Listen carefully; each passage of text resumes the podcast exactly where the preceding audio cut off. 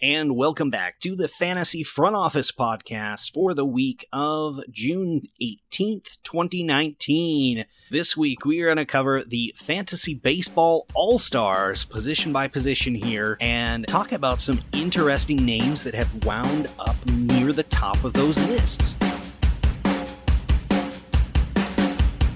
And now, entering your ears, your Fantasy Front Office. And in the front office with me today is Phil. How we doing today, Phil? Doing great. Always great to talk some baseball. So let's not dilly dally. On to the catching position. Who do you have as all stars this year? First guy that jumped out to me is obviously Yasmani Grandal, as he is the number one player uh, in on the catcher's uh, position for fantasy this year. He's having a fantastic year. I was looking him up on Baseball Savant. Exit velocity, hard hit percentage, everything looks great. The only thing that doesn't is sprint speed, and that's you know to be expected. But he has chipped in a couple of stolen bases for the year. 15 home runs. I mean, even if you're an on base percentage league or an average league, he's doing really well for you. It's been his it's been known that he's a lot better in on-base percentage leagues than uh, average leagues, but this year he's been pretty split on on those as well. So um, big things to come for him. I think. I think it, he could really sustain this for the next couple of years if he stays with uh, Milwaukee. Wait, so that contract is a good deal? It seems. Yeah, definitely. I mean, look at what he's doing. Oh yeah, And- I mean and what- he's and definitely what he- producing worthy of it. Yeah, and especially what he's doing with the pitching staff as well. I mean, you look at his framing numbers. Uh, everything everything looks great. So he's he's an all star in real life. I think. All right. Uh, the second ranked catcher is somebody coming off an injury filled season last year, Willson Contreras. Uh, definitely producing across the board. Uh, definitely just had a bad year last year. Coming back 13 homers, 37 RBI, batting right around the heart of that lineup in Chicago. 287 for average, 387 on base percentage. Uh, man, uh, kind of been a monster at catcher. Yeah, for sure. But the only the only downside for what he's doing is where he was drafted was like 40 spots before Grandal.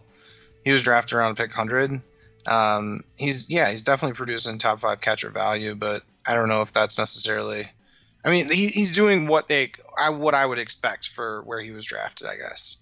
Like I don't think he's out producing where where people took him. If that makes sense. You there? Yeah, I was just just looking something up here. Research tab. I hate the new ESPN layout. Mm-hmm. Also, it's slow because put all that junk on there. Yeah, and it's not communicating very well with the apps either. Mm. I'm still getting notifications that Leury Garcia or whatever his name is is not in your lineup. You don't he's, own He's him? He's not on my roster. right, right. right. He's not even on my watch list. Like I'm getting random notifications that are probably backlogged from when they started in on this process back last year even. Yeah. Like I had him a couple times, just picked him up for a week or two, pick up a couple stolen bases type thing, but yeah, it was never a, a major player for me. All right, and the next catcher on the list, the Kraken, Gary Sanchez, 20 home runs, 43 RBI. Um, definitely made some corrections from last year when he was batting near the Mendoza line, and yeah, he was definitely hurt last year. yeah.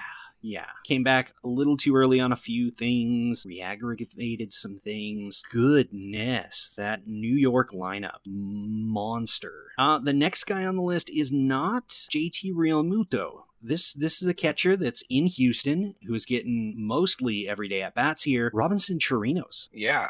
He was uh he was a really big surprise to me to be on on here. Now I- I'll be honest, catcher's so thin that what I do is is I always try to draft a guy toward the end of the draft, uh, literally last pick almost every year. It's without fail.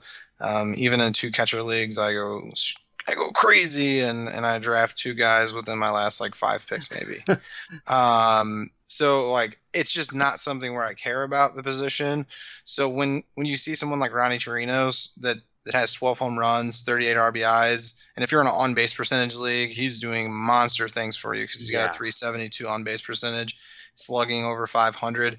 I mean, i i that's exactly what you look for. Um, i i- you want someone to invest in someone like Gary Sanchez early on, and for you to barely, for you to get someone who's getting better numbers than him at that point in the draft, and then for you to get this point, Ronnie Torino. So um, him and the next guy that's on my list are both um, both people that I actually got a lot of shares of this year.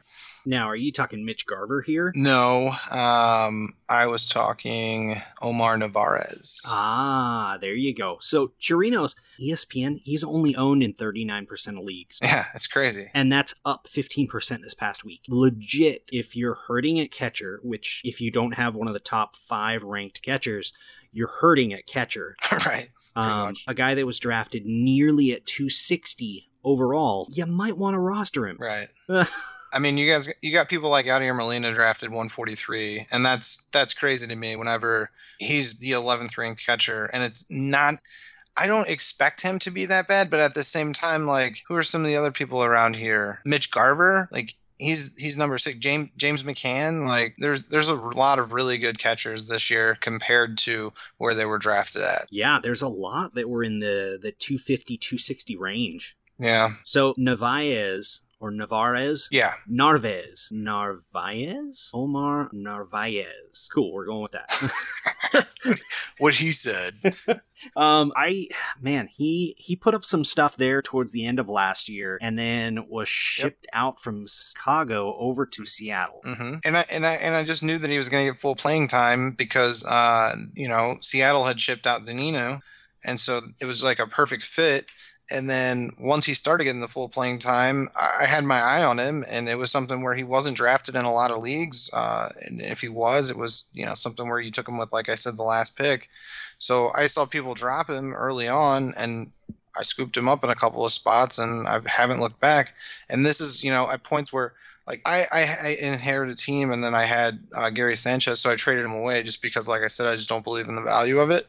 Um, then couple of days later, I picked up Omar Narvaez, and I'm doing not that much worse than him. But I got you know a great return for Gary Sanchez because the guy that I traded him to loves him. So um, it was it, that's to me the, like the perfect fit. All right. So in talking Seattle here, Seattle made some interesting moves and picked Tom Murphy off waivers from Colorado. Yeah. Now we we discussed this last year with doing the the tag team, the handcuff at catcher, especially in mm-hmm. daily leagues, um, with the Braves. This year, I would definitely be looking into Murphy and Nar- Narvaez, and man, they're they're producing really well together. Murphy's hitting a 300, uh, chipping in a stolen base, eight homers, 18 RBI. I mean, as the backup there between the two of them, they're pretty darn solid there. See, now that's the power that we always wanted to see in Coors. Um, but he never really got a chance to play in Coors, and then now he gets a chance to play a little bit, and he starts showing it off in Seattle, which is you know the the hitter haven that it actually is. No, uh, not. uh, so it, it, just sucks that he ended up going where he went, but at the same time, he's he's producing. But yeah, that's that's a really good point. That if you have those two guys together, what do you have? Like you have almost Gary Sanchez numbers at this point. If you have those guys together, yeah, 18 homers. You're looking at 43 RBI. That's right in the ballpark there for free. Uh, yeah, basically. Um, most likely, both are on waivers. Uh, Narvaez is owned in 61% of leagues on ESPN, with uh, Murphy at 0.7, which is up four in the last week. Um, all those Yadi owners that are desperate on the waivers going, uh, Murphy looks good. So it, that's a good tandem. Now, the other one that, uh, if you listen to the StatCast podcast, you have heard Petriello talk about this is Minnesota. Minnesota's yeah. another one that's got a nice tandem there. And if Astudillo comes back up and is producing, um, that three headed monster there has been nice. Garver and Castro, they've got 19 homers. You're looking at 45, 47 RBI and a 370 on base percentage between the two of them. And pretty much you can get them on waivers still. Garver, right. 46% owned, Castro, 2.4. So if catcher is a place where you can upgrade, I would definitely be looking to upgrade. Uh, maybe worth doing something like a, a, split time tandem that you can run with on a daily. Um, another name to keep your eye on is Roberto Perez there in Cleveland. He's been getting some pretty solid at bats there 11 homers, 27 RBI, a little low in the average at just a shade under 240, base at nearly a 340 clip though. In the last eight games, he's hit four home runs and has a 1300 OPS and is playing Detroit. so this uh, definitely somebody to have on your radar in deeper, deeper, deeper leagues. Uh, let's turn to first base. Who are your standouts there, Phil? I think if you don't start first base off with Josh Bell, you're doing things wrong. Yeah. well, Um, no, I mean Freddie Freeman is putting up a career year pace right now.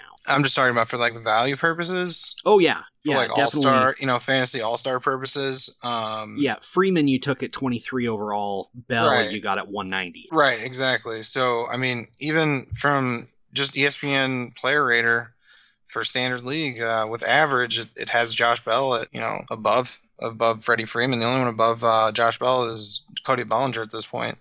Yeah, and Belly's gotten all of his at bats this year out in the outfield, I believe. So out in Yeah, center. Yeah. That's a I had him on I had him on my outfield list. Um, so yeah, I mean, like I said, Josh Bell would be my go-to guy. Um, I know Keith representing uh, Josh Bell since since back in the day, and uh, now the power is actually showing. The average is staying. Uh, he's crushing balls. Like it's it's crazy how well he's doing. Um, I expected him to do well. I don't think I ever expected him to hit for power like this, but I don't think anybody at the time that we were talking about him because he was hurt last year whenever the the new balls came in. Mm-hmm. Uh, I don't think anybody kind of calibrated for that because he hit he hit line drives all over the field, and so his exit velocity, uh, expected batting average, expected slugging, all that stuff is is 94, 96, 99, 92 uh, percentile on uh, Baseball Savant. Um, but so I don't think anybody expected that the ball itself was going to be that big of a difference for him, but uh, clearly it is. Um, because we were talking back in the day about, you know, was 25 his cap on home runs, and here he is at 19, and we're at June 9 or June 18th. Right. Uh, a 320 batting average. Right. Nearly 400 on base percentage. Right. Just crushing baseballs. Slugging 653. He's got an OPS over a thousand right now. Uh, he's a doubles machine, 27 already, and threw in a few triples as well. I mean, just smoking it. Yeah, it, it's crazy to see how different he is than last year uh, when he was hurt. I mean, clearly he was hurt last year during the the change of balls, because you know that that year, his uh, I guess his rookie year, kind of, you know, not, not his first cup of coffee, but the next year, uh, he had 26 home runs and 90 RBIs. I know we talked about him a couple of times, but he jumped that batting average up this year, and and that power, it looks crazy legit. The window is shut if you wanted him. Now you just have to watch from the outside if you don't have him. Yeah. Uh, next up, Pete Alonso, 23. Nope, he went deep tonight, four for four. Yeah, a couple of doubles also. I mean, he's just hitting rockets. Yeah. Uh, saw a tweet. He has 10 balls hit over 113 miles an hour um, on the year, That's insane. tied with CJ Cron, and nobody else has over seven. So he's another guy that he he, he kind of came out of nowhere, but like people expected him to be good, but not necessarily this good. And is it the ball or is it him? Uh, does he need to make an adjustment once the pitchers adjust to him, or has he already made that adjustment? So there's a lot going on with him, but if you look at the numbers of what he's doing currently, I mean, clearly he's top first baseman. So yeah, um, especially where he was drafted, 181. There's no way you can leave him off this list. The three, what is it? 346 is on base percentage right now. Yeah. So even if you play, you know, if you play an on base percentage league, he's an asset there essentially, or at least at least neutral for you. Um, and, and even in ba- on uh, batting average leagues, he's not like killing you, and and that's what it was expected is for him to hit for massive power, but you know, struggle in batting average. So this is actually really nice to see. Yeah, so he is a month by month project here. Um, March and April, he hit 292 average, uh, nine homers, 26 RBI, but still struck out 35 times that month. hmm In May, played just shy of the same amount of games, 10 homers, struck out 31 times, but only hit 232. So pitchers made an adjustment, and now once we've hit June, already just past the halfway point. Four homers, including the one tonight, is five homers, 12 strikeouts, batting about 260, which is about where we kind of figured he'd wind up. Mm-hmm. So it, it looks like he's made an adjustment back on the pitchers. So it's it's a progression for him. I mean, definitely got a shot at 40 this year as a rookie. Yeah, that's what I was just gonna say. I mean, he's he's got a shot at the Bellinger record. What was that? Was it 49? Didn't Bellinger hit 49 his rookie year? You now, I gotta, now I gotta pull it up. Yeah, looking at it here. Uh, 39 is what. 39. Yeah. Yeah, that's the NL NL rookie record. So looks like he's gonna smash that. Yeah, definitely can. I mean, uh, the ball definitely helps, but man, when you're smoking the ball like he is, I mean, it's it's turning a, a 410 foot home run into a 430. Right. So definitely had to make the list here. And everything he hits is a laser. It's not like he's hitting like lollipops out there. It's like you're watching uh Aaron Judge basically. It's like literally everything that he hits is a laser. All right, who's next on your list here, Phil? Uh Trey Mancini, which I was, just looking at him. which was a, a big surprise to me because I was a guy that thought, you know, Trey Mancini really wasn't much coming into the year. And I don't know, I guess I guess I wasn't paying attention because literally I looked today and I was like, wow, where did this come from? I don't know if he's having a great last couple of weeks or if I just literally have been ignoring him all year or what. But he's doing some pretty nice things as far as what's going on. Now, when you look a little bit deeper, um, his expected slugging percentage, expected WOBA, those look great, but his, his exit velocity and hard hit percentage, those are about average. Those are about average. So it's not necessarily something where this is predicting going future, but I don't know. Uh, he's done really, really well so far this year. Yeah, I've I've never been on the Mancini train. Uh, the last two years, he's been solid as a a, a backup first baseman, uh, corner infield type fill in type deal. Uh, 24 homers both years, 65 and 69 runs, uh, 78 RBI, 58 RBI. I mean, he is the biggest trade chip that the Orioles have. And if you're looking to swing a deal for somebody to bolster your team, I'd definitely be looking into Mancini because he's already got 16 home runs. 50 runs, 35 RBI, and we haven't we haven't hit the halfway point yet. Like he's on pace for a career year. Uh 30 homers is within reach. If he lands in a lineup that's actually not Baltimore, you got a really good shot. I mean, he's batting 309 already. Add some protection around him, and he, he'll be seeing some good stuff. You know, it literally just hit me that everything that I was saying about uh, Josh Bell earlier about, you know, that we thought, you know, maybe 25 would be his cap on power and that he really wasn't much uh, going forward. But that's kind of the same thing about Trey Mancini. Like he had that same 2017 where he had 24 home runs and batted 293, which both those numbers look great in hindsight because we didn't recalibrate again for the ball. And it looks like he had some issues going on last year where he struck out a lot last year. Well, he cut his strikeout rate by 5% this year, it seems like. So, you know, he's down to 19 uh, when he was at 24. So he's putting the bat on the ball a little bit better. He's walking a little bit more. Looks like he's hitting better pitches. Um, maybe this is something that would be a little bit sustainable going forward. So I think he is a good target because I, I think there's a lot of people that are going to be out there like me that are going to be surprised by how good he's doing and, and not going to buy into it. But it does look like some of these numbers are saying that he should should be legitimate. Yeah, and you'll definitely want to make a move for him before he's traded. Right. Um, man, an ADP of 202. He is 95% owned. Uh, the next guy, Dan Vogelbach. I mean, between him and Voit, like they both Yeah. kind of have the same build, and they both blister the ball. Uh, Vogie is kind of slowed down off of his torrid start. He's still getting on base and he's still hitting home runs. He's just not hitting for as high of an average as what he was at the beginning. Right. Um, and so I think most owners are going to be okay with that because I don't think most owners were expecting him to hit 300 anyways. Uh, Right. Especially, especially when you picked him up off waivers, you know, after the first week of the season when he started actually hitting. So, um, the 17 home runs is, is something that that's what you're looking to see continue. Um, there haven't been as many home runs recently, but I feel like that he's he's been kind of streaky, so he could have another streak here in a second where he pops off another 10 in a month, and no one would be shocked. Well, and and honestly, he'd be a guy to be looking to sell high or sell on because don't know how much protection he's going to have as we get closer to the All Star break and the trade deadline. Um, man, with uh, Encarnacion gone, bound to be more changes there in Seattle.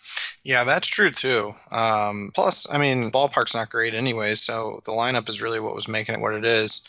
You get rid of some of those guys in there, you know, gets it gets pretty pretty barren pretty quick over there. they don't they don't have anybody to call up to to make things better. we'll put it that way.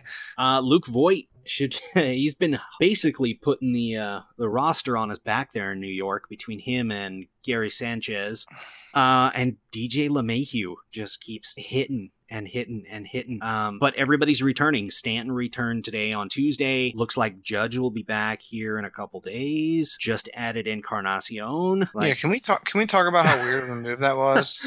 uh, Because they had to send down Clint Frazier, who was hitting, I don't know, pretty well. I'll say yeah, I mean, You know, major league player. good. Yeah, he's he's hitting really good. Uh, let's be real.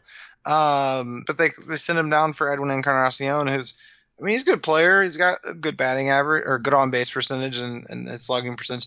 I think he's gonna be. I think he's gonna see a lot more home runs. So here, here's what it came down to. Um, Seattle was in talks with both Bay and the Astros.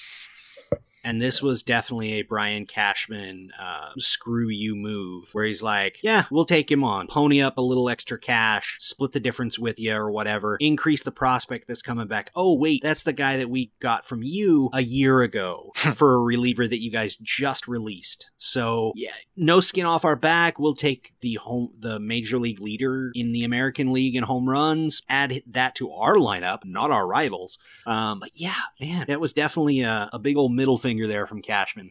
I feel like he does those kind of moves a lot, which go him, you know. But kind of makes me curious uh, about Luke Voit and his future and how many, you know, if he, is he going to see the same amount of bats? Well, they they are saying it's going to be Voit and E5 kind of rotating at DH and first base. Stanton will be mostly an everyday outfielder, which probably isn't good for his prospects in the long term. And I mean, you get him back. You got Judge in the outfield, and you've got Hicks out there. Gardner will be a, a fourth outfielder, and more than likely, you're going to get Frazier traded before the deadline for a starting pitcher. These people are crazy, I tell you. Yeah. All right. Any other first baseman? Uh, no, that was all. Sweet. Let's dive into second base. Maximus Muncy. He has been holding it down there in LA, mm, basically doing what he did last year. Yeah, and that surprised me because he struggled towards the beginning of the year, and I thought that maybe the league had figured something out on him in the offseason. And seems like he made the adjustment, and he's just back to pimping home runs. Yeah, get it out of the ocean. Good old Kenny Cashman and RotoWare over there. Isn't that not awesome? That was awesome marketing that you had Muncy in that shirt. Um, who's your next second baseman there, Phil? So I was looking at guys that were just drafted kind of late, mostly, and Brandon Lowe got that 15 home runs, 289 batting average. I know he's got a high strikeout percent, strikeout rate right now, um, but that power looks pretty legit, man. He's he's done some things that you wouldn't expect.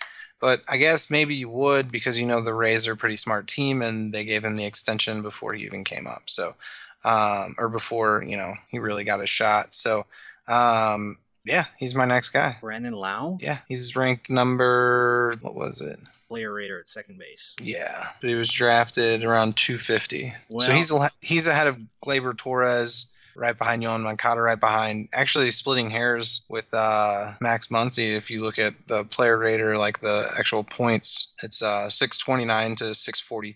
647 for just a standard league, so and not much behind Javier Baez, who was drafted as like almost a first round pick. Right, fifteenth, basically sixteenth overall. Yeah, Uh, Brandon Lowe, he's still only owned in forty six percent of leagues. There on which is ESPN. which is crazy. People are stupid. Like, what what are you doing? Okay, but at this on the same note here, weren't we the ones that have been bad mouthing him for like the last two or three shows? That strikeout rate. I mean, Like- the strikeout rate is what it is, but like when you're producing, you're producing. Like, I mean, I mean, he's still batting point- almost two ninety and some point, striking exactly. out thirty five plus percent of the time. Um, exactly. And, and his ISO, his his isolated slugging is is 260 or 264. Jeez. I mean, that's decent, you know. like ev- everything that everything that I see on his uh, baseball savant page, exit velocity 80th percentile, sprint speed 73rd percentile, uh, hard hit 75th, uh, expected woba 67th, expected slugging 78th. Like he's doing things he's supposed to do. The only thing that he's not supposed to do is batting average, and so that's going to drop here in a second. So it's going to be so he, he's basically look at him like Pete Alonso. Yeah. Soon the league is going to adjust to him, and his batting average is going to drop. But that power's legit. That's basically what I'm saying. All right. All right. And, I'll and, buy and he's and he still has a decent enough uh, walk rate. He you know he's walking almost seven percent of the time, a decent enough walk rate, and he walked ten percent of the time last year. And I know he walked in the minors too he, he's he's a guy that's going to get on base enough that he's going to score enough runs, and with his power, he's going to have enough RBIs. For second base, he's not he's not anything that's bad. We'll put it that way. He's just not going to give you the 290 batting average that he's giving you now. True. All right. The the next two here, um, they could be classified at other positions, but they've got nearly identical bat batting lines. Uh, 15 doubles, 20 and 21 homers, 50 RBI, 45 RBI, three stolen bases apiece, uh, 280, 286 batting average. That's Ketel Marte, candidate, that went at about 170 overall, and second baseman Mike Moustakas. Yeah, that's crazy to hear, isn't it? Yeah, he's say it uh, out loud a couple of times before you actually get it. You know, it's been f- hilarious. It's been hilarious owning him. What else? What And- else is funny is is that he's got the same amount of stolen bases as Ketel Marte, and only one more home run than Ketel Marte. Like, think about like our perception of everything going into the year about how Moustakas is going to hit 40 home runs and steal zero bases and play horrible defense at second base, which probably still is happening. Um, but but but but they're making it work there in Milwaukee. Like I don't I don't know if they really are because you, you look at it and Travis Shaw Travis Shaw sucks. And okay, then Yeah, um, they- who, they who was their definitely- who was their other guy that's up there that is is batting just horribly, and then they send down Hiura who is crushing it in the minors and, and hits well in the majors, and they're like, no, you need more time to learn baseball in the minors because because our guys have a job in the majors and they're more important than you. well, I don't uh, I don't know if that wasn't some uh, mm, timeline manipulation type stuff going on. Send him down for a few Get an, weeks, get an extra year. gain that extra year, Yeah. um, make some decisions later. Because I mean, Aguilar is atrocious this year. Um, That's the other one. That's the one I was thinking of. Yeah, I Yeah. dropped him in a 10 team league and he's Yeah. sitting there in waivers three weeks later. Like, think about how bad you have to be in a dynasty where there's 40 man rosters for a for a, a player to sit there for three consecutive weeks. coming off a 30 plus homer season. Great season, but how bad do you have to be for your team to not realize that Mike Moustakas at maybe first base and and uh, Keston Hiura at second base would be better for your team. Or Moose at third, Right. Kira at second, Shaw at first, or Exactly. they've got Thames playing first. and he's doing well whenever he plays. So I don't have a problem with like a, a you know uh, a platoon with him and someone else or whatever. But the, the fact that Harawara got sent down that's that's what kills me with the the Moustakas at second base thing.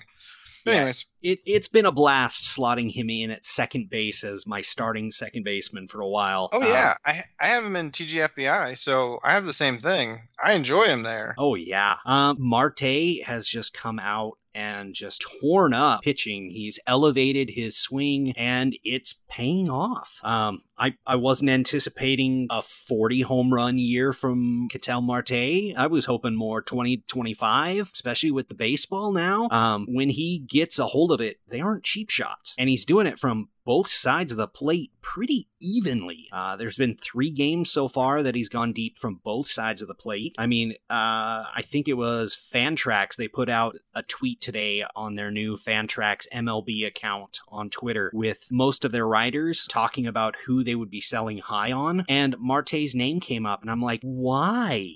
Yeah, I agree. I I mean, mean, I, I can see why, but he's made adjustments. Like we saw this beginning around May 20th. I think I did a uh, a graphic talking about it early June. Like his second half was this.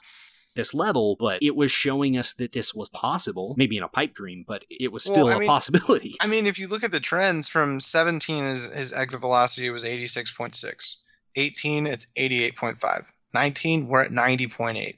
He's trending upward. Exit velocity, or his launch angle is up to 11.2 this year, when last year it was 5.7. So, you, I mean, you're absolutely right. Like, there's reasons to, to believe in him completely, especially when you look at his strikeout rate. Most people that are that are at 20 home runs right now are scraping by with a 25 to 30 30% strikeout rate. He's over here at 15.5. So if you look at all the other numbers that, you know, the, that's pretty cool. Um sorry, Baseball Savant actually has uh like defensive numbers on here now. Oh yes, uh, they did drop a new stat Cool. category called jump. Yeah, uh, outfielder recently. jump Yeah, and and outs above average is on there now too. I don't know if I just missed that before or not, but um, but anyways, his exit velocity, hard hit percentage, all that stuff is well above average. Sprint speed again, well above average. Hopefully, he starts stealing a couple of bags here and there. Cross my fingers. well, it's hard to steal Um, bags when you're running the bases. when you're jogging Yeah. around them. What is this new thing called yogging? yeah, Um, anyways, so you know, is expecting batting average, expecting slugging percentage, all that stuff's in the 90th, 90, 91st percentile. What, what's not to like? Now, I know that these stats again are not predictive of future stats. These are a snapshot of what has already happened and what what should have happened in those scenarios, essentially. Um, but if that continues going forward, which why wouldn't it? If if everything else is staying the same with his strikeout rate and and all that other stuff, but the numbers that are getting better are the exit velocity and the launch angle. Why would his why would his numbers not continue to get better? So I, I don't know why you would sell him either. But I had him classified as a shortstop in this, so I'm going to mark him off my shortstop list. okay, yeah. Well, he's eligible at second, short, and in the outfield. Yeah. Um, three other second basemen here. Uh, most they're all utility guys, so they could be Yeah. at any number of positions. Uh, Howie Kendrick, Was on my he's the list. veteran, Undrafted this year. Uh, I don't, yeah. there, you, you can't tell me that you were in a, a standard league that he got drafted in. Not anything that was 12 teams or less that he got drafted in that you have a serious face. Um, because why why would you? You know, you didn't expect him to bat 333 with 12 home runs on, on June 18th. Um, but here we are, and he has a 600 slugging percentage. And, and he's continuing it. So, you know, eligible at first, second, and third. Right on. Uh, some contender is gonna love having him on their bench as a utility guy. Why you why you uh, not believe in the Nationals? Have you seen their offense? They got they got Howie Kendrick. Uh, yeah, that's about it.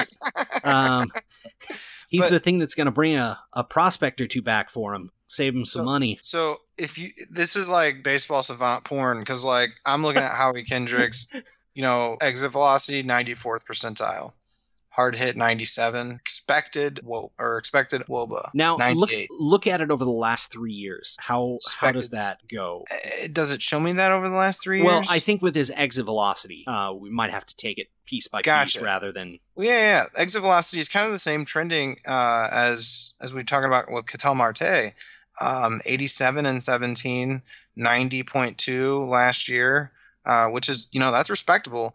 And this year it's 92.3, which is top six percent of the league. yeah. Um, and so he went from hitting no launch angles, 0.8 in 17, to 7.9 in 18, and 10.0 in uh, 19. So again, there's a reason why he he has a 51% hard hit rate. 51% of the time he's hitting the ball hard.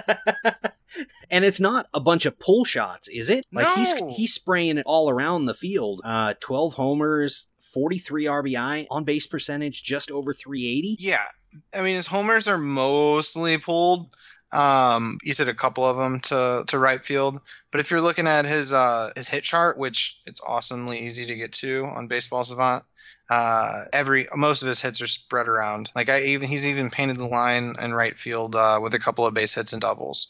Uh, so yeah, he's good, and he's hitting the ball mostly up the middle. That's that's where you want to see it, and that's exactly why he's hitting the ball as hard as he is too. These other two guys were also drafted right around him and are producing at or eh, basically the same. Uh, Tommy La Stella out in LA and Derek Dietrich. Um, Dietrich might be looking at uh, a, a reduction here if Scooter Gennett ever gets healthy. Um, but until then, I mean, basically Scooter Gennett. I think I think they find a spot for him somewhere else at this point. Um, because you're exactly right. I mean, he, he's killing the ball, and you cannot put that swag on the bench. Like he has swag for for the entire team. That includes Yasiel Puig. He has more swag than Puig just because he does it in like great situations where he pumps those home runs. But his his slugging percentage right now is is 588. Um, and that's you know in line. His expected slugging is is right there as well. So he is uh, he's doing pretty good. I would think he's going to keep it up. Yeah, La Stella has actually just passed on him a few times. Probably shouldn't have. 296 average on the year, 450, uh, 350 on base percentage, 15 homers, 39 RBI. Uh, that lineup just got Ohtani back, and he's on fire. Yeah, Uh, he's just okay. got Upton back. Yep. And Pujols is actually competent with the bat this year. Um, Which is surprising. yeah, it, it seemed like that decline was going fast, rolling off the table. But uh, yeah, he's been competent this year. Lots of power numbers. I mean, low average, but worthy of it. On base percentage is good there. But La Stella, man, So can I tell you one thing that stands out to me about Tommy La Stella above anything else? uh, that profile picture there. I mean, it looks like he's got neck for days. But Now you just you're making me think it. Now you're just making me think of the Jim Carrey GIF, and then now I'm I'm go, going in a, I'm going in the wrong direction you're, here. you're in a rabbit hole Um, now. Yeah. Anywho, thank you for that visual. Um, definitely worth a watch, though. Go ahead and look at that Tommy La Stella Baseball Savant. Uh, anyways, so 8.5% strikeout rate, Wow. top 1% of the league.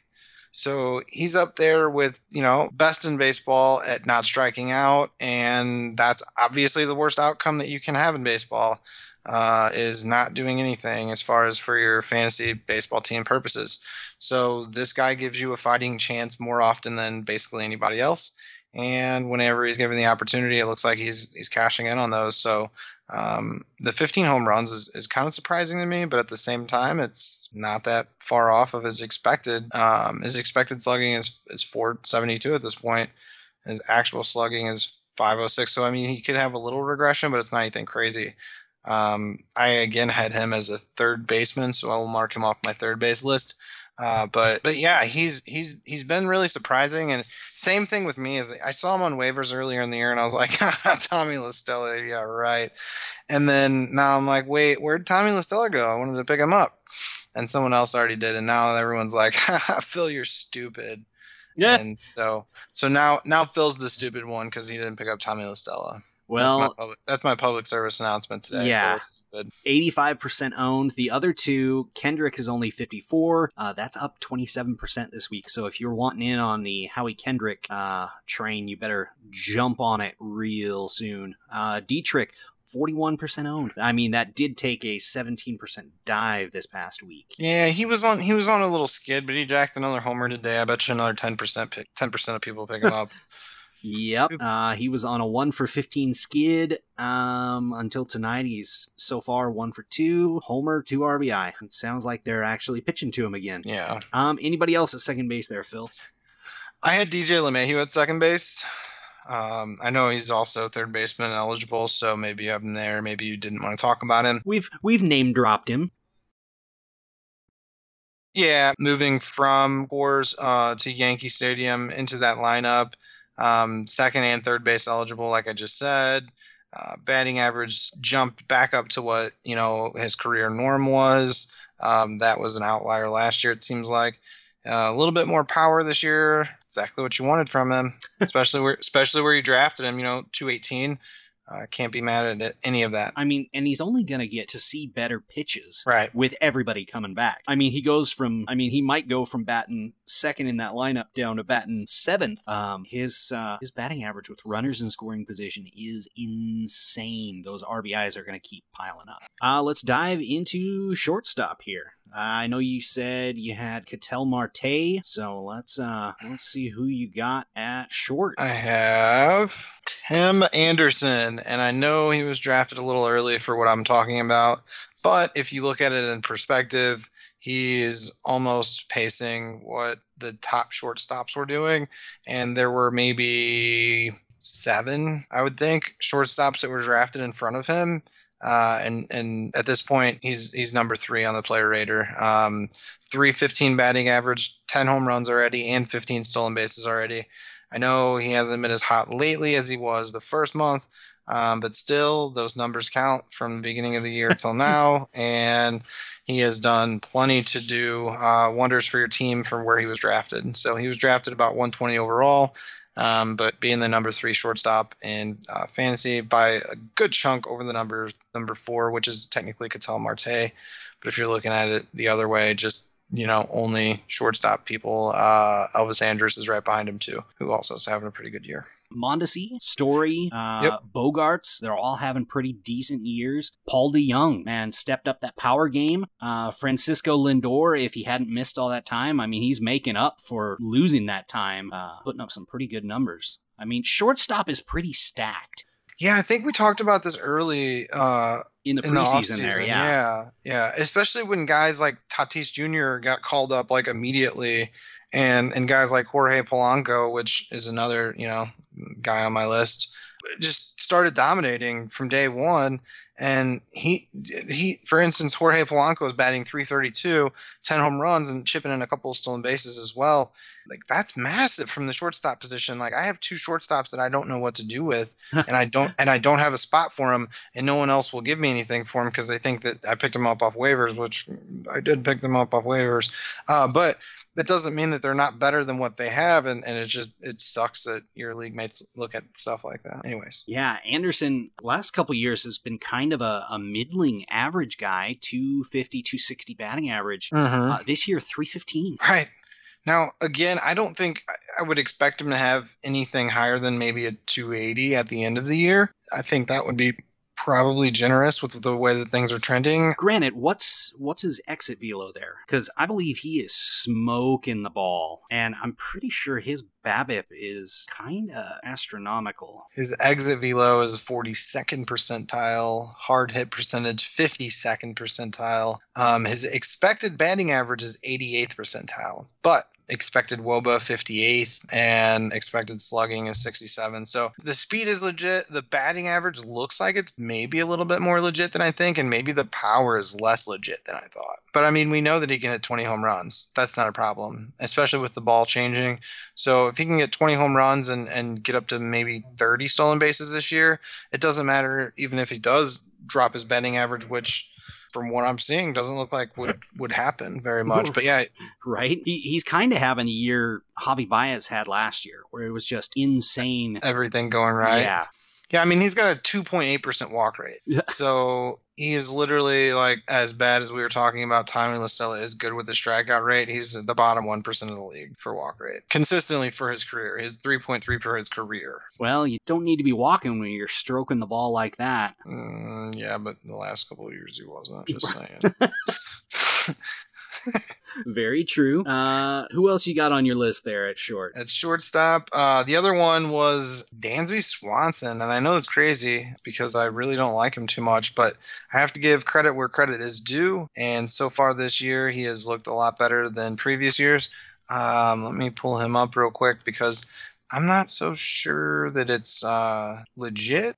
Actually, actually, most of it looks more legit than I thought. Yeah, 260 average, 13 homers, 6 stolen bases, 43 RBI. I mean, the counting stats are there, and it seems like he's finally just made enough adjustments to catch up with Major League pitching. I mean, I doubt he'll be a, a standout stud number three shortstop, but I mean, 72% of people are rostering him right now, and you got him in past pick 250 in his ADP. So, I mean, it was kind of flyer territory anyway going into your last picks. So, Maybe I'm about to change my position on Dansby Swanson because everything that I'm seeing, it looks like he's been unlucky this year. It's ex- kind of what I've been hearing. his expected batting average is 287. He's actually hitting what 262.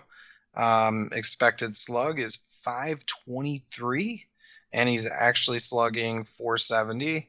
Um, chipping in a couple of stolen bases every now and then. He's got up six for the year. If that is something that happens and this is legit, like I don't know how he isn't somebody who's maybe top three or four. Because with the speed he has, you get the the stolen bases on top. You know he's going to play every day because of his defense. Mm, I don't know, man. I might be a truther. Ask Ask me about. I a was Swanson Today, truther. I was today years old when I became a Swanson truther. Yeah. All right. How how do you feel about Jorge Polanco? Oh, you know what? He was on my list too. I just I thought I scratched him out. Um, wait, no, I talked about him earlier, didn't I? For a second. Mm, I don't know. We might have just name dropped him there, but uh, batting 332, a couple stolen bases, 10 home runs, 37 RBI, uh, 45 runs, nearly 400 on base percentage, and a slug at 555. Yeah, I mean, where did this come from? Like, he was always he was a decent hitter before, but he wasn't anything great. And then he got popped for PEDs, and I was like, oh man, he was like an okay hitter before. Now he's not doing drugs. What is he gonna be now? And he's like, I'm gonna be better. And I don't believe it, but I guess I have to because it's actually happening on one of my teams. Yeah. and and so I'm, I'm excited to see it but it's weird because exit velocity is at the 25th percentile which is not good Well, in the overall, but as a shortstop, that's pretty. That's like upper tier. well his hard hit percentage is, is in the third, 33rd percentile also so i don't understand how his expected batting average is so high what is he doing like how what, where is he hitting the ball like is it exactly he's like oh i'm gonna be tony gwynn and pick where i'm gonna hit the ball now like i'm generally con- confused Right. Now I need to know. I'm going to send a letter to my congressman and see if he can tell me about this situation because I am thoroughly confused and maybe he can shed some light on what's going on because I don't see anything different. Strikeout rate went down a little bit. Exit velocity jumped up quite a bit, I guess. Launch angle went up a little bit, but it was good before, good enough before at least. Man, I don't know. This is weird. He's been good though. I don't know what else to say. He cut down on his ground ball percentage by 12, 13%. I guess that makes sense then. Line drive percent stays right on average. Fly ball percent went from 38 last year to 50% fly ball. And hard contact jumped from 32% to 42%. Soft contact went from 22 down to 16 and a half. Uh, that, that would definitely help out there. You're striking it much better. Let's see if we got anything contact wise. Uh, all his contact rates are within like three or four percent of where he was last year, plus or minus. Hmm. So he's hitting it in the air much harder. Um, I mean that that would definitely translate some to his expected batting average. Yeah, I could see that. I'm just skeptical still. definitely. Um, any shortstops you're looking to sell high on? Jorge Polanco. so Um, you no, say you're mean, a, the you're, a, you're a Swanson truther, but are you going to sell high on him? what is someone going to give me? Like, give me an offer right now, and I'll tell you whether or not I accept it.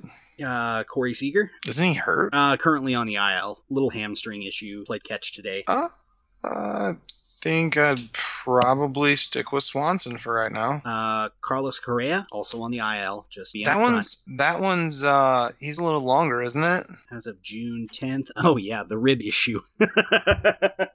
Yeah.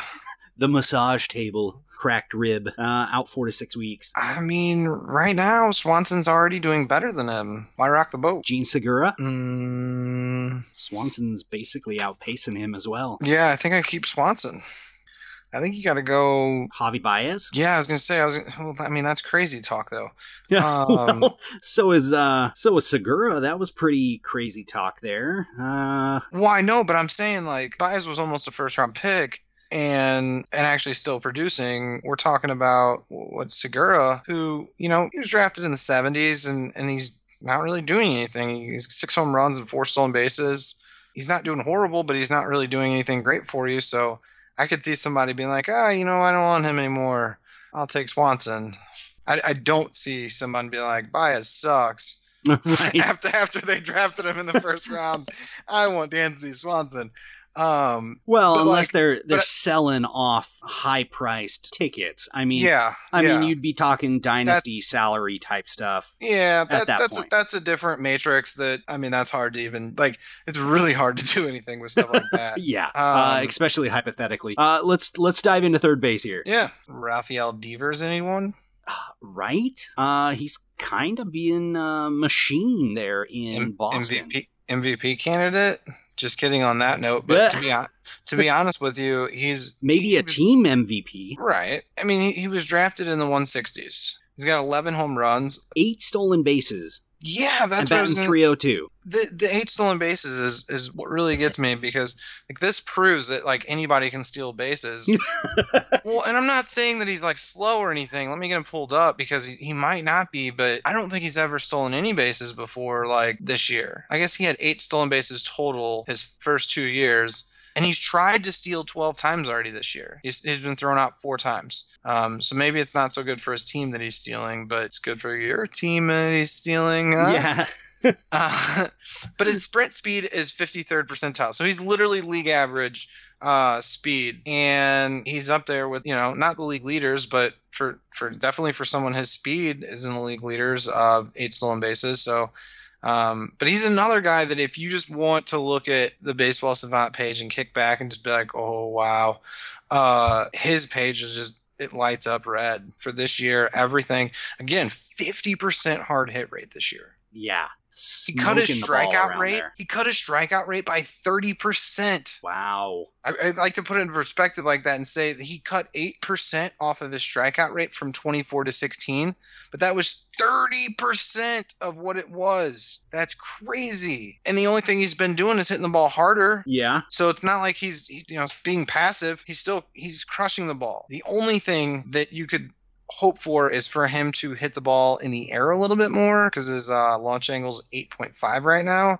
If he could get that above 12, maybe 15, uh, with how he's hitting the ball, I think you would see a huge spike in home runs. And oh yeah, by the way, he's only 22 years old. Yeah. Yeah. Next on the third base standout list, uh, drafted 205 on ADP, is Eduardo Escobar. Why would we want to talk about him? Does he play for a team that you like or something? Uh, just dropping names here. Uh, No, he was on my list too, but uh, 292 average in a stolen base, 58 RBI already, 17 homers, uh, 17 doubles. I believe he just about paced all of Major League Baseball in doubles last year, uh, and five triples. How's he looking Yeah. on Savant there? So it looked like he's getting kind of lucky, to be honest with you. Really? Yeah, his exit velocity, 35th percentile, uh, hard hit, 14th, uh, expected woba, 39th, expected slugging is 52, and expected batting is 25. So his expecting batting average is 237, his expecting slug is 234, um, expected woba is 318. So there's like a big gap between what his actual woba is and what his expected is. He's actually more in line with last year as far as expected is concerned. Hmm. Um, but he jumped about 40 points and for what it actually was. He is hitting the ball a little bit harder. Launch angle's a little bit better. The launch angle's still there, but the exit velocity is a little bit better. Um, it's a curious case also because everything everything looks good, but it doesn't pass the smell test. On the surface, even though he is an Arizona guy, I'd be looking to sell high on him. Yeah, Yeah, definitely. All right, who next on your list? you stole my guys. So I had ti I had Devers, Escobar, and La Stella as my three guys for uh, third base.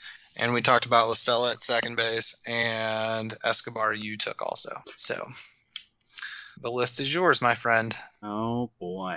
Ah, here we go. David Bote in Chicago, 350 on base percentage, 274 average, 8 homers, 33 RBI. Uh, he's been a replacement that I've kind of picked up, and it looks like his last week has been atrocious. Yeah, that's not been great. I mean, Austin Riley's another guy that obviously went undrafted, and and he's come up and Right? he's just flat out hit the ball like crazy. I mean, he's he's hitting 290. His slugging percentage is 617 over the last seven days. He's slugging 704. Can someone tell me if that's good at the uh, at uh, the baseball Jedi on Twitter? Um, at, at me and let me know if 704 slugging percentage is good or bad. Because I'm unsure at this point. Um, Uh, 613 slug on the year. yeah, but for his last seven days, it's 704. Yeah, yeah, that's uh, Is that good or bad, guys? pretty good. Oh, it's good. Yeah, Maybe I should do a poll. you know, that might just work out. Yeah, I think I'll do a poll on it. Um, but Austin Riley has uh, he was expected to not strike out as much as he has been, and so that's one thing that has been a little concerning because he is striking out at thirty percent whenever he was striking out at around fifteen in the minors. Yeah. Um, also, not walking as much as he was in the minors. He was walking around 15% in the minors as well. But everything else looks really, really good. Again, 50% hard hit rate, um, exit velocity 91, launch angle 20%, swing 15.7% barrel percentage. MLB average is six point percent, so he's Wow. a little over two and a half times that. Let's just say he's good.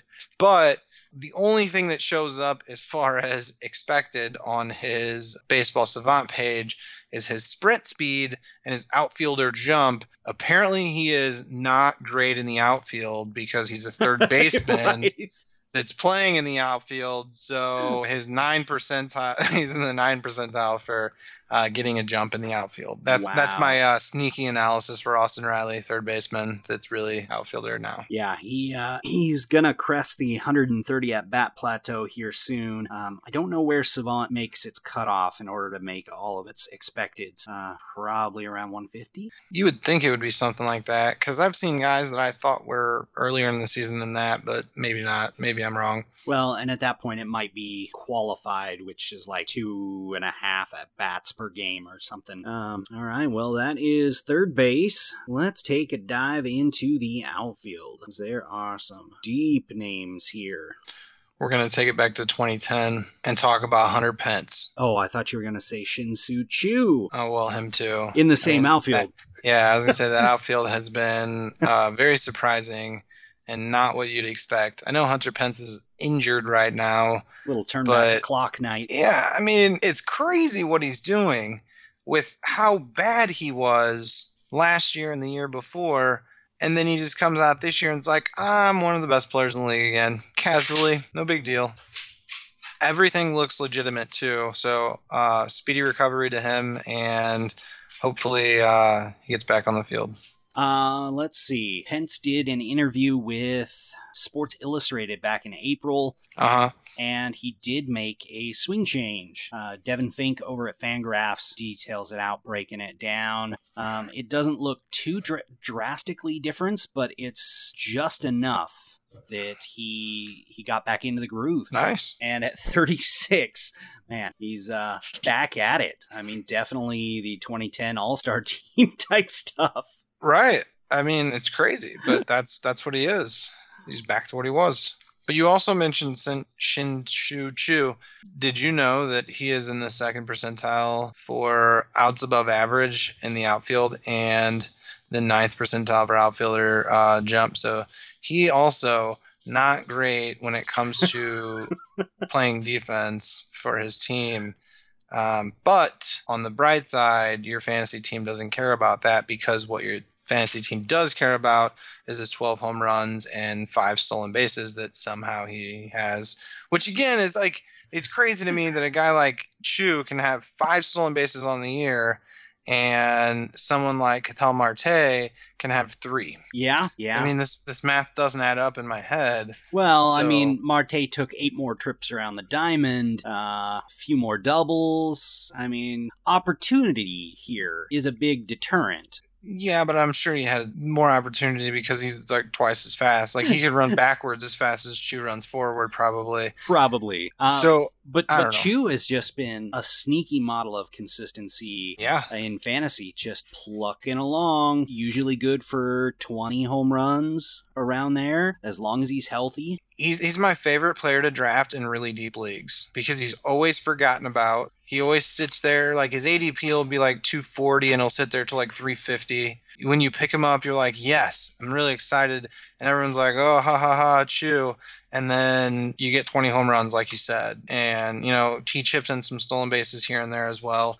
So he's never killing you anywhere and he's somewhere someone that it seems like he plays every game. I know he doesn't, but it seems like he does because he, he's just pretty consistent when he's out there. So, um, Yeah, in the last four, looking at five seasons. Well, I mean, I closed even- that even- window. even if you go back to 2012, he's really only missed significant time in one of those. Well, I mean, significant, I guess, is air quotes because there was he played 123 and, and 14, but um, he's played 155, 154, 123, 149, 48, 149, and 146. So for a guy that's usually a DH in, in most years, um, that you know plays outfield every now and then, uh, for being as old as he is, he's really consistent as far as how often he plays, in my opinion. And he's really consistent with the stats that he produces for you while he's out there. I mean, and there's nobody really knocking on the door there to be like, hey, we need to put you out to pasture and let somebody else, young gun, take over the outfield. Because, I mean, Willie Calhoun is there, but he just took the place of Hunter Pence. When Pence comes back, good chance Calhoun either sticks around as a DH or is sent back down. Uh, Right. DeShields has been kind of hot and good. cold, hot and cold since he's came back up. Mm-hmm. Uh, more in line with what we were kind of anticipating for him. Not a real high average, decent on base, racking up the stolen bases there. So yeah, Texas is a really interesting squad there. Who else you got in the outfield there? So another guy I have in the outfield, Austin Meadows. Meadow. Even with the injury that he had, that he was out for a while, he is the 11th outfielder in fantasy um, in standard leagues, and you drafted him around 196. Um, he's providing, you know, across the board, so he's giving you some average, stolen bases, power. Um, he's in that good lineup, so he's getting runs scored and RBIs out of it as well. Nearly Um, 400 on base percentage. Wow. Yeah, I, I mean, a- and everything looks pretty pretty legit too. Um, when you look under the hood, as far as you know, his X stats and stuff like that. So he, he's another guy that you know everything looks completely red whenever you're looking at it, um, including sprint speed for him. So very optimistic for him and for the Rays' future. Um, very sad for the Pirates. Yeah, that Archer trade is getting worse by the day. very sad. We haven't even seen their uh, the the third part of that deal, that first round pick. Yeah, Baz, the player to be named later. yeah, that's crazy. Your boy better be on the list, or else I quit. you might have to remind me which boy that one is. We're going all the way back, circa 2017. Domingo Santana. That's right. holding down the outfield position there in Seattle. 49 RBI, 5 stolen bases, 13 homers, and holding a 270 average there. Man, This is the same season that he had almost. I mean, I guess probably park adjusted, pretty close as far as slugging Yeah. percentage and stuff. But his on base percentage is, is quite a bit less, if we're being honest. I mean, it's 40 points less than it was in 17.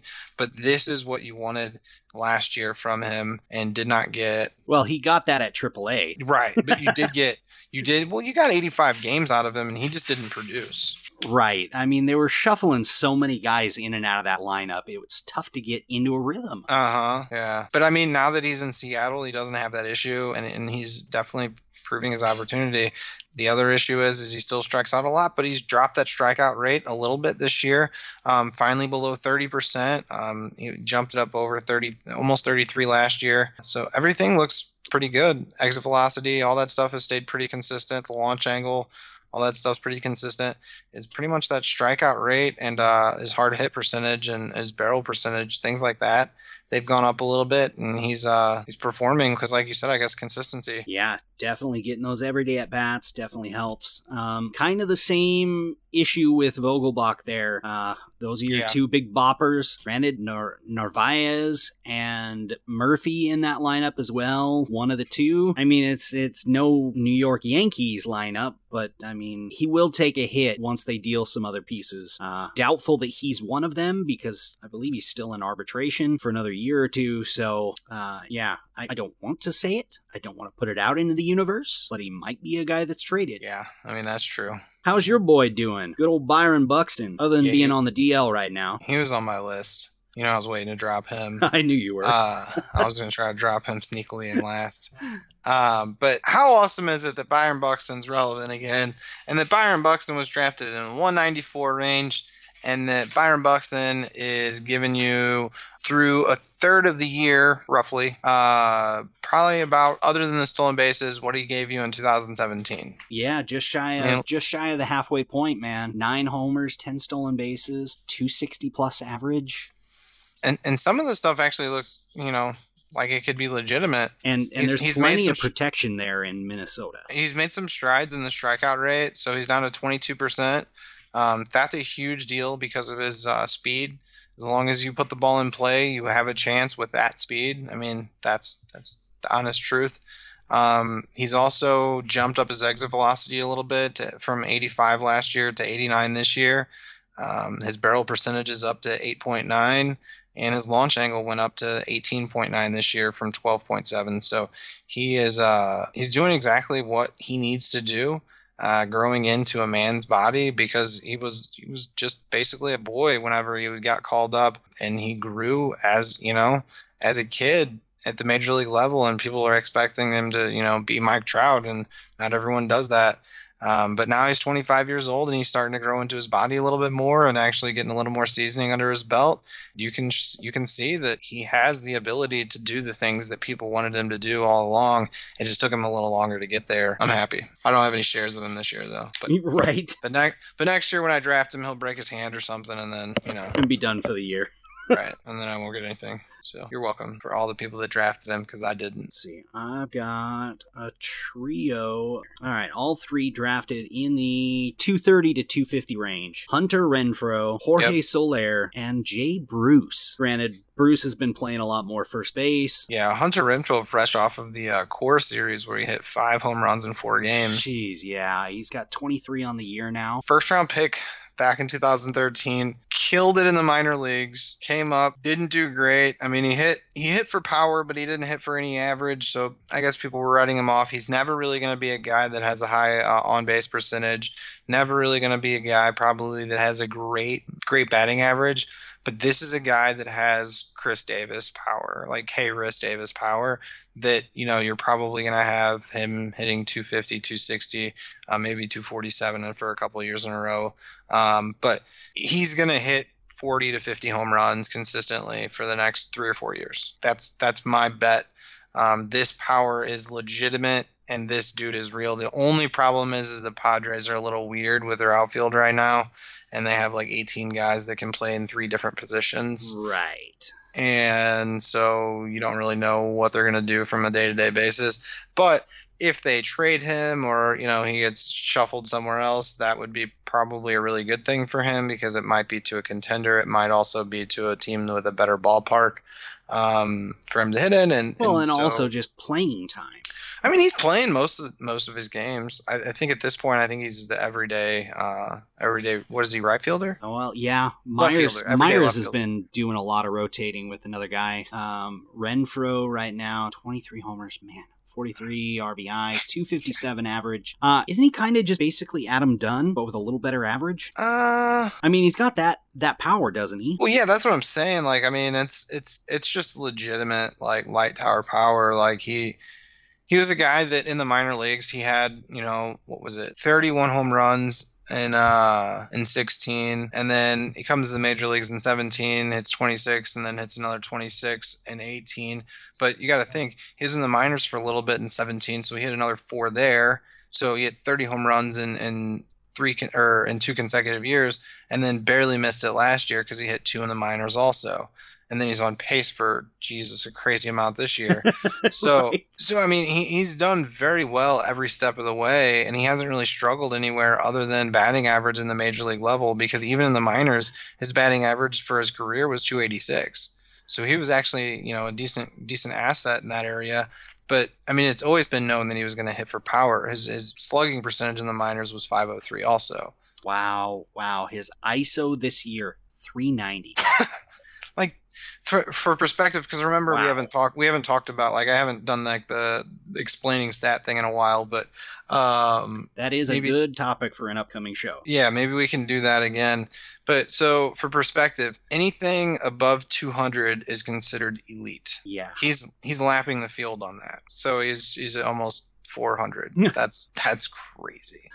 Uh 54 hits 23 home runs 11 yeah, doubles I mean, and I mean, he, a triple. So Is it crazy to say that he's the right-handed Joey Gallo that walks less? Uh, yeah. Like literally, I mean, he yeah. strikes out he strikes out a lot. He's he's just massive power. I mean, if he makes an adjustment like like Gallo did, he could be a huge asset in batting average. Like and, and he could be, you know, a top 30 pick if he, uh, if he yeah. makes an if he makes an adjustment like Gallo did. Well, I mean, he's he's kind of in the same range with uh, Khris Davis.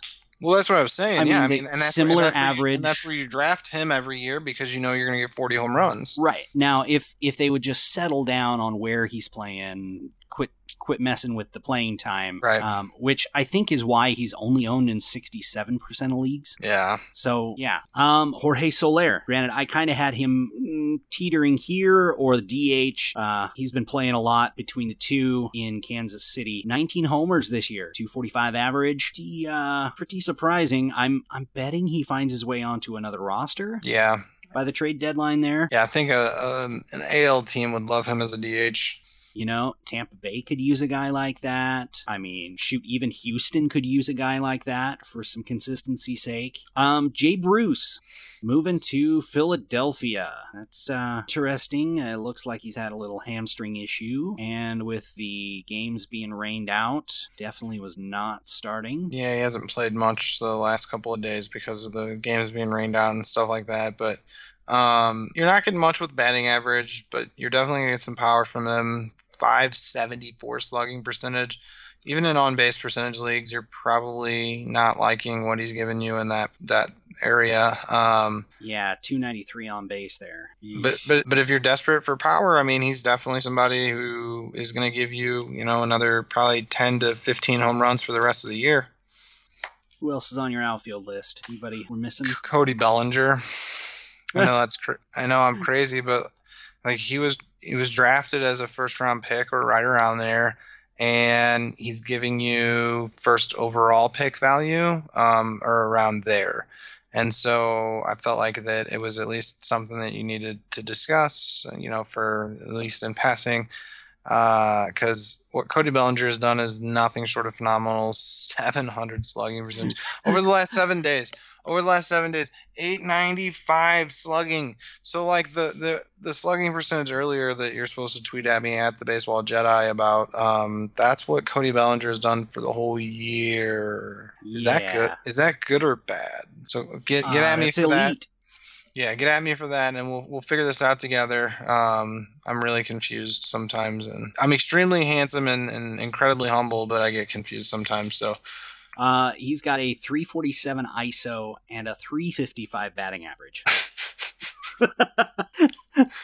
His, his WOBA 462. it's crazy Uh, weighted runs created plus 100 is average. He's at 193. So another guy that's basically lapping the field on stuff like that. Like that's Yeah, it's yeah. crazy. I mean, do you try to sell high on him? No, had to ask. Had to ask. no. I don't know of anybody who has Bellinger that's looking to sell him. You enjoy that ride. Kick back and let your outfield run. hmm Uh, for a St. Louis fan here, uh, Marcell Ozuna. Is he looking kind of healthy again? When he's not jumping off the wall. uh, the fact that he's stealing bases makes me think that he is for sure. Um, his, his shoulder looks good because he's hitting home runs again. Uh, the batting average is meh. But the fact that he's contributing across the board, he's got you know 49 runs and 56 RBIs already. Um, those are both going to lead a lot of teams, you know, with who you have on your team. So yeah, I mean, he's done very well so far this year. I don't know if he's going to be something that this is going to continue because the Cardinals have just looked bad recently, and I'm not going into that too far, but um, it's not great, guys. It's not great. So basically, Ozuna is playing to his average right now. Right. Um, his career average 265, 269, 259. Like, Right. it's all right within that range. Last year was 280. His MVP caliber year was 312. That's an outlier. He'll It is the outlier. Again. Exactly. He'll never do that again. Um, and as long as you get that out of your head, then you'll be fine whenever you know your expectations are set. though you do have to look his his ISO is a little higher than his career year, uh, 259. His ISO that year when he hit 37 home runs was 237. Uh, slugging, he's right within the range, little lower on his on base percentage. Woba is within 20 30 points. Like he's he's producing on offense. Wow, I forgot he had 124 RBI that year. Uh, Mhm. I mean, he'll crest 100, but I mean, if you get 110, you're going to be jumping for joy. Stolen Yeah. bases, I'm, he's already at a career high. Yeah, I don't think he's. I mean, again, this is something where anybody can steal bases if you want to. Walk rate and stolen base are nearly identical to his career year. Um, Yeah, I mean, would you be selling him high? Yes. Actually, no. I'd probably. I mean, you know, you're probably going to get what you get, and if if you can get someone to overpay you for what you know they think that he was going to produce, because they think that they're going to get the 312 batting average with you know 124 RBIs. uh, That's you know that's on them to overpay, but I'm not not selling him for less than what he's worth. I know we mentioned Freddie Freeman was having uh, on pace for a career year. Um, another guy that's having basically a career year is Mike Trout. Yeah, he does that every year, doesn't he? Uh, yeah, basically, basically, He's down year on batting average. He's a scrub. right. 20 homers, only seven stolen bases. I mean, come on, Mike. I saw someone tweet out that uh, Mike Trout just casually improving his on base percentage and OPS over the last four years. Casually and low key, just Right. sneakily doing that. Right, right, just casual, you know, no big deal. He's just amazing. Like it's it's I mean, he's a enjoy, machine. Enjoy it. And and what's crazy is is that people drafted like in the NFBC. Um, some people drafted Christian Yelich before Mike Trout, and everyone was like, "You're so stupid." And then Christian Yelich is like crushing Mike Trout on value in a league in, in you know standard five by five league right now. And it's just it's just unbelievable that the best player in the world is as good as he is for that many years in a row, but any given year he's not necessarily the best player. Does that make sense? oh, yeah, yeah. So he's like the best player over like the last five years for sure, but like Christian Yelich is the best player in the league this year. And then, God, who was it last year? I don't know. Well, Mookie. I think it- I think it was- last year. Yeah, well, him and Yelich last year also because of Yelich's uh, um, second half. Oh, yeah, that shoot his September. Right. So I mean, it's just it's crazy to me. I don't know if you actually prepared any DH guys. No. Okay, look up the baseball savant on Ohtani. He's at 138 at bats. I want to see where he's ranking with all this because, yeah, He might not, he might not be on there because of the. uh Remember we were talking about his. Oh, it is Yeah. on here. Why he's uh, he's got 160 plate appearances, so maybe that is the 150. okay, Um, exit velocity 98th percentile. uh, expected batting average 89th percentile. Uh, hard hit 88. Expected woba 80, and expected slug is 74. So his expected batting average is 90 or 294. His expected slug is 488, and expected woba is 372. Um, but I mean, he's he's hitting the ball exit velocity 93.1. This is crazy. yeah, He has he has nine home runs, 30 RBI and a with- pair of stolen bases. but nine home runs with a 2.6 launch angle. well, okay, so his first couple weeks, he's pl- only played in 35 games this year. Um, but yeah, uh, it took him a little bit to get back into the swing of hitting major league pitching. Of late, May, oh. he played 20 games. Three homers, 13 RBI, a 250 batting average. Since the Respect- calendar turned right, it, average kind of thing. Since the calendar turned to June, six homers, 17 RBI, um, and a 328 batting average. Better than respectable. Yeah, And uh, and that and that's the thing is people didn't know what to expect coming into the year, like especially in keeper leagues and like stuff like that. So it's like a weirdness that you're getting the the hitter value this year, but you're paying for the pitcher value next year. So like I had a league this year where I drafted him for thirteen dollars, and he's a fifteen dollar keeper next year. And starting pitchers went for like top ones went for like 35 and 40, and like elite ones went for like 55 and 60. And so, I, what am I saving? Fifty bucks, forty-five there, and then at the, on top of that, I'm getting the hitter value as well. So, I, needless to say, I'm going for it this year, and everybody's asking for him to, or for me to trade him, and it's just not something that's going to happen anytime Oh, no. soon. no. Um, because I'm gonna, I already, I already weathered the storm of him being on the IL, and then now he's he's hitting better than a thirteen dollar player should hit, and then I'm gonna get the the pitching stats next year, so it's gonna be, you know, it's gonna be really fun, And the fact that he gets to dedicate more time to learning his his craft at hitting at the major league level, and he did so well last year, I was so optimistic this year about his hitting, and, and I was a little worried at first, but now I am back on board with, you know, he's going to be a very, very good player this year. That line that he put up last year, his triple slash was 285, 361, 564. I think that's on the low side of what he can do. And the fact that he also did 10 stolen bases last year, um, and he's got two so far this year, I think that, you know, that's kind of huge too. So I, I expect him to put up as good or better numbers this year than last year. And then, you know, obviously he's going to have more games to be able to play through since he doesn't have to worry about pitching. Now, you, we're talking about a 24 year old kid here. And granted, if he just devoted his career to hitting, he can Oh, have an elite amazing. career. Yeah, he'd be amazing. And and the fact that, say, around the All Star break, about half halfway, maybe June next year, he can get back on the mound.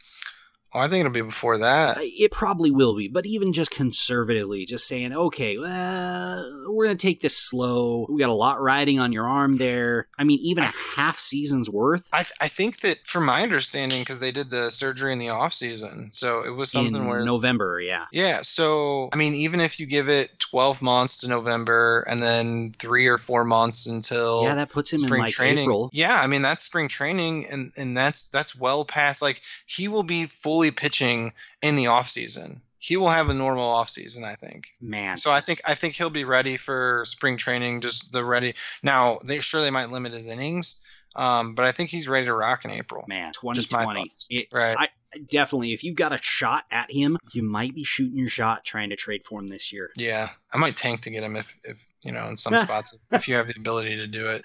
I'm not, I'm not joking. Like I'd, I'd send, you know, two or three good players this year that are, you know, on bad contracts or something like that, or whatever, guys that you just don't like. I would, I would try to shoot, like you said, shoot your shot, try to get him, because this is going to be the only year you're going to be able to try to do that. Once he once he starts doing that, what we were just talking about earlier about Mike Trout being the best player in the league. If he comes back and he pitches like he did and he still hits like he did, he's the best player in the league. Yeah, yeah. He will. And it's like and it's he not will end up close. overshadowing Mike Trout. It's not even Just close at that point. Imagine that. Yeah. That's that's And- and some mind blowing stuff. and he's being paid peanuts because he's on a minor league contract. Go figure. Right. All right, let's turn to starting pitching going off that Ohtani talk. Uh Verlander is Verlander. yeah, Um two guys post 170 here that are really just okay, three guys that are really just blowing people away I've in value I've right five, now. I have five guys past 170. You got that are- five? Yeah, All that are right. all, that are all just not what you expected. All right, Well, let's roll through them then cuz I'm pretty I- sure we I got a few of the same. I expected, yeah, I expected a couple of them. So Hyun-Jin Ryu, obviously, um, we've talked about him plenty of times. I don't want to go into it too more, but his career numbers are amazing. The only thing was health issues, and I don't predict injuries. I don't know if someone's hurt, they're hurt. But if someone's uh, pitching and and they're doing as well as he does every time, he has under three ERA for his career. Um, he's just amazing. So, So, I mean, it's the caveat that when he's on the mound, he is elite. exactly Um, this year especially, 129 ERA. That's or 126. 126 082 whip. Um, he yeah, he's walked five guys on the year, 85 strikeouts. in 93 innings. Yeah, so that'll do it. It's easy to see how he's doing well. Um, but yeah, so obviously, like I said, we talk about him a lot, so I just wanted to jump past him pretty quickly.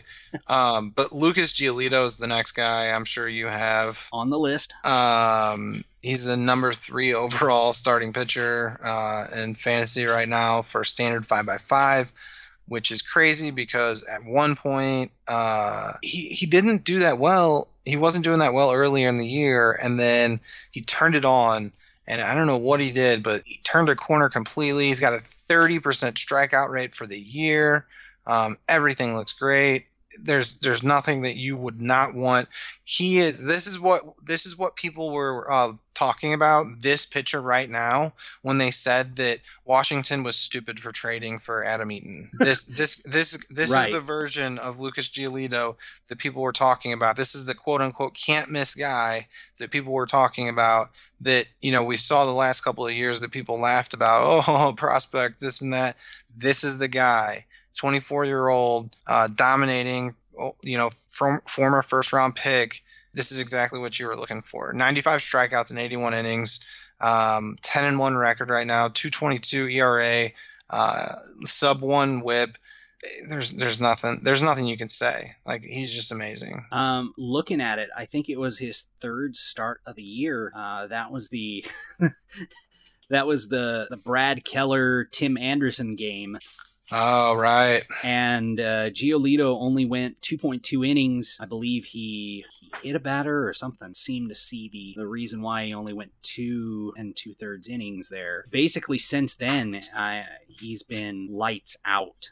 Games of three earned runs, but you, will tend to give that up against Boston, Kansas City. I'm sure you've got Jake Odorizzi on your list. Oh, you know I do.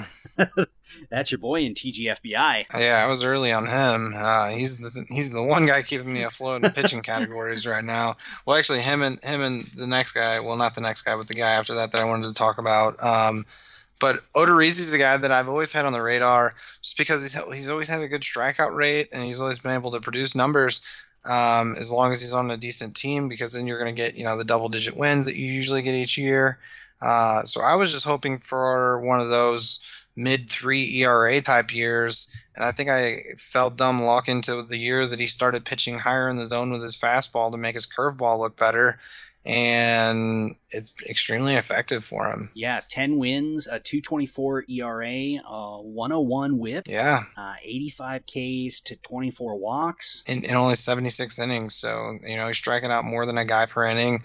Uh, he's, he's doing everything that you want from a starting pitcher, getting deep in it, into games, uh, being efficient there's nothing really you can say bad about him at this point, other than oh, his previous years they weren't that great. Okay, well that's great. I'm not in 2018 or 17. I'm in 2019. So. right. like sometimes with people's arguments, I'm like, I, I, don't understand what you're saying because it doesn't make sense to me. So I'm just going to continue to not listen. Um, well, let but, me take a guess at your next guy here. Is it Frankie yeah. Montas? Yeah, you know, because he, he's another guy that I have in TGFBI. I mean, he added what was it the, the, the cutter? splitter. Splitter that's what it was. Yeah. And that pitch has been extremely nasty for him and has has made it to where he, he's got hitters off balance and they don't know what's coming next. And his strikeout rate jumped uh, from 15% last year uh, or 15% strikeout uh, percentage to to 25.7 this year. Jeez. Uh, he lowered his walk rate to 6.1, which is damn good as well. Um, barrel percentage is, is in the bottom of the league. He's only allowing 3% barrels. Uh, everything else looks great. His fastball velocity is up there. This is, you know, the top prospect that everybody wanted whenever he was in the, uh, what was it, the uh, Astros organization. And somehow he ended up with the A's. And and has been dominating. Oh, wait, no, was it the White Sox? Maybe it was the White Sox. It might have been the White Sox. I think it was. But either way, he he's a guy that I think a lot of people checked out on, and for whatever reason, he was he was there at the end of the draft, is what I'll say. And and I kind of threw a dart the same as I did for Odorizzi, and those two darts definitely stuck in the board and have been on my starting rotation um, the entire year. And they're really the reason why that I'm not in a very bad position right now, pitching wise, because you know I drafted Keuchel hoping that someone would sign him, and he literally hasn't pitched yet. Um, I uh, drafted. Uh, it looks like Ful- he's going to pitch this week. Yeah, that's true. But I drafted Fulton Aweavich, and he hasn't done good when he no. has pitched, and when you know for a while he was hurt and then there, there's just been you know bad hit after bad hit after bad hit on that side. So um, those two guys, very big bright spots for me, and I'm I'm really excited about what they have going forward. But the other guy I called a few weeks ago. What did I call him? I do not remember. This year's Walker Buehler. Oh, that is you Mike did say Soroka, that. Number twelve starting pitcher in fantasy this year. And like I said, I mean, he's he's not going to blow you away with the strikeout numbers, but he's going to do everything else great. And I say he's this year's or last year's Michael or uh, Walker Buehler, but Buehler is number nine this year, and he's number twelve, and they're not too far apart as far as the numbers are concerned um, for the point totals. So you know, Mike Soroka has been really great this year. He's keeping the ball down. He's doing everything he needs to do um, striking out enough guys to make up for the fact that uh, or to to to go with the fact that he gets a couple of wins he gets all those wins and he has the the minuscule ERA and WHIP so Um, I think that he can continue this run. Now, I don't think that he's going to have a two ERA at the end of the year, but again, if he has you know a two nine or, or three three, um, I don't think that that's going to be anybody's going to be angry at it. Um, I don't know. That was my guy from earlier this year, though. That was your guy. Yep. Uh, the other one I was going to bring up is Yonny Chirinos. Started yep. as uh, a follower yep. and has worked his way into starting games and going pretty deep. Yeah, yeah, I know. He he threw seven innings in relief one game, and then they're like, "Oh, maybe you can throw you as a starter." right. And so they've been sprinkling him as a starter and a, a, a, follower, I think is what they call it, or the the main you know guy. Um, so I actually had him as a reliever on my list but um, yeah, I mean, I have him in a couple of different leagues, and he's been nothing short of awesome. Because his strikeout to walk rate is something where it's it's it's. Let me see exactly where it's at this year. Yeah, he went eight innings deep against Boston, uh, got the win there. Six strikeouts, pitched well against Oakland, pitched pretty decent against New York, but did get bit by the long ball this weekend. Couple times, kept her close. Yeah, so his strikeout to walk is 4.53 this year, which is damn good. And so the fact that he doesn't strike out, you know, that many people, he's only got a 7.6 strikeout rate. Ignore that a little bit because he's not walking anybody either. So he's not giving anybody free passes. He's not giving up that many hits. That's why his whip is so low. Uh, he's he's exactly what you want, and it was something where uh, I forget who who was it was tweeting it out. I think it was the Razzball um, was tweeting out that guys like him and guys like Felix Pena, who has been getting shelled lately, but uh, guys like that are kind of like a cheat code in some of these leagues like ESPN because you get them and they don't count as the start because yes. that's all that's all uh, ESPN is, is is looking to count against. Um, so you get as many relief appearances as you want, and so it doesn't count as a start against you. So your start limit isn't affected, um, so for weekly leagues where you know you have 12, that's the hard limit. Well, you can really go to four, you know, 13 or 14 depending on the the week that you know how many times he pitches. So same thing with season long leagues. You know, you have a 225 max. Well, you can go past that because it doesn't count as a start, but he does give you the innings as if it's a starter at times. So um, I actually prefer him to be a reliever because of that. right. Yeah. His new transition to starting has cost me a few starts, but I, they've been worthwhile. Yeah. Yeah, for sure. I mean, he gets a lot of wins too. Well, Tampa's definitely going to be in the mix to get a bunch of them, especially when you're pitching as good as him. Yeah. All right. On to the relievers. Who uh who are you targeting here? So I only had two of them. Well, I had three, but like you said, Chirinos was starter kind of two as well. Um, but we're going to get jiggy with it and talk about Will Smith because earlier in the year, it was assumed that he was going to split the role. Now he's got 19 saves already for the year, and he's just absolutely dominating. 44 strikeouts in 29 innings, 2.12 ERA with an 081 whip, and he's probably going to get traded to somebody and become wow, wow, a setup man somewhere at some point because uh, they're already talking about shopping uh, different players. So uh, I wanted to give him credit where credit's due because, again, he's a guy that I drafted in TGFBI, and he was going late enough that people, I guess, were it's it's a saves for blood league. Like people go crazy for saves, but for whatever reason, the people that were like fringy saves, like that there was two or three people that potentially were you know unnamed at that point people were letting those people slip way far. So I took advantage of it and, and snagged him, even though I already had what I thought was enough closers. And I'm glad I did because he's really been the only reliable one I have. Yeah, he didn't uh, didn't strike so hot with the closers there. Uh, Shane Greene is another one that's probably going to find his way on onto another squad here. Yep. Uh, I thought the same thing. 096 ERA, 082 whip, and uh, just closing out games. Yeah, uh, 20 saves. Granted, I, I believe that first month he had like 15.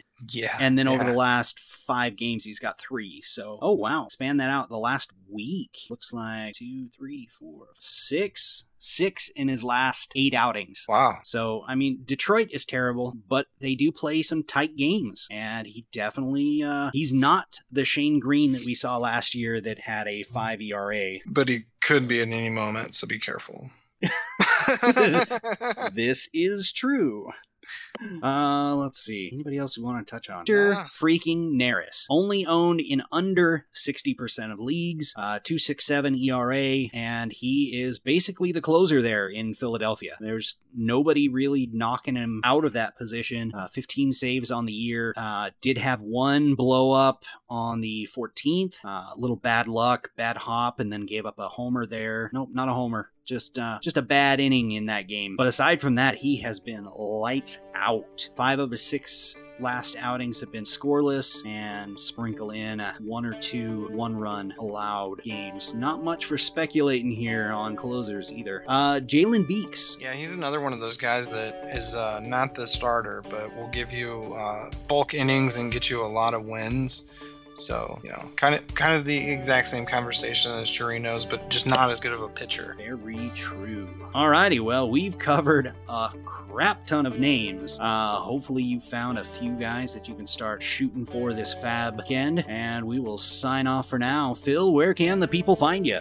I am Phil, and I'm at the Baseball Jedi. Make sure to follow Todd at Goalie Happens. Follow myself at Front Office Jer. Check out the pod at Fan Front Office. And of course, visit us at our home on the web, fanfrontofficepodcast.com. And this weekend, check out TeePublic. We just dropped a new Diamondback inspired design. So root, root, root for our home team and support your local podcasters. And until next week, we have been the Fantasy Front Office.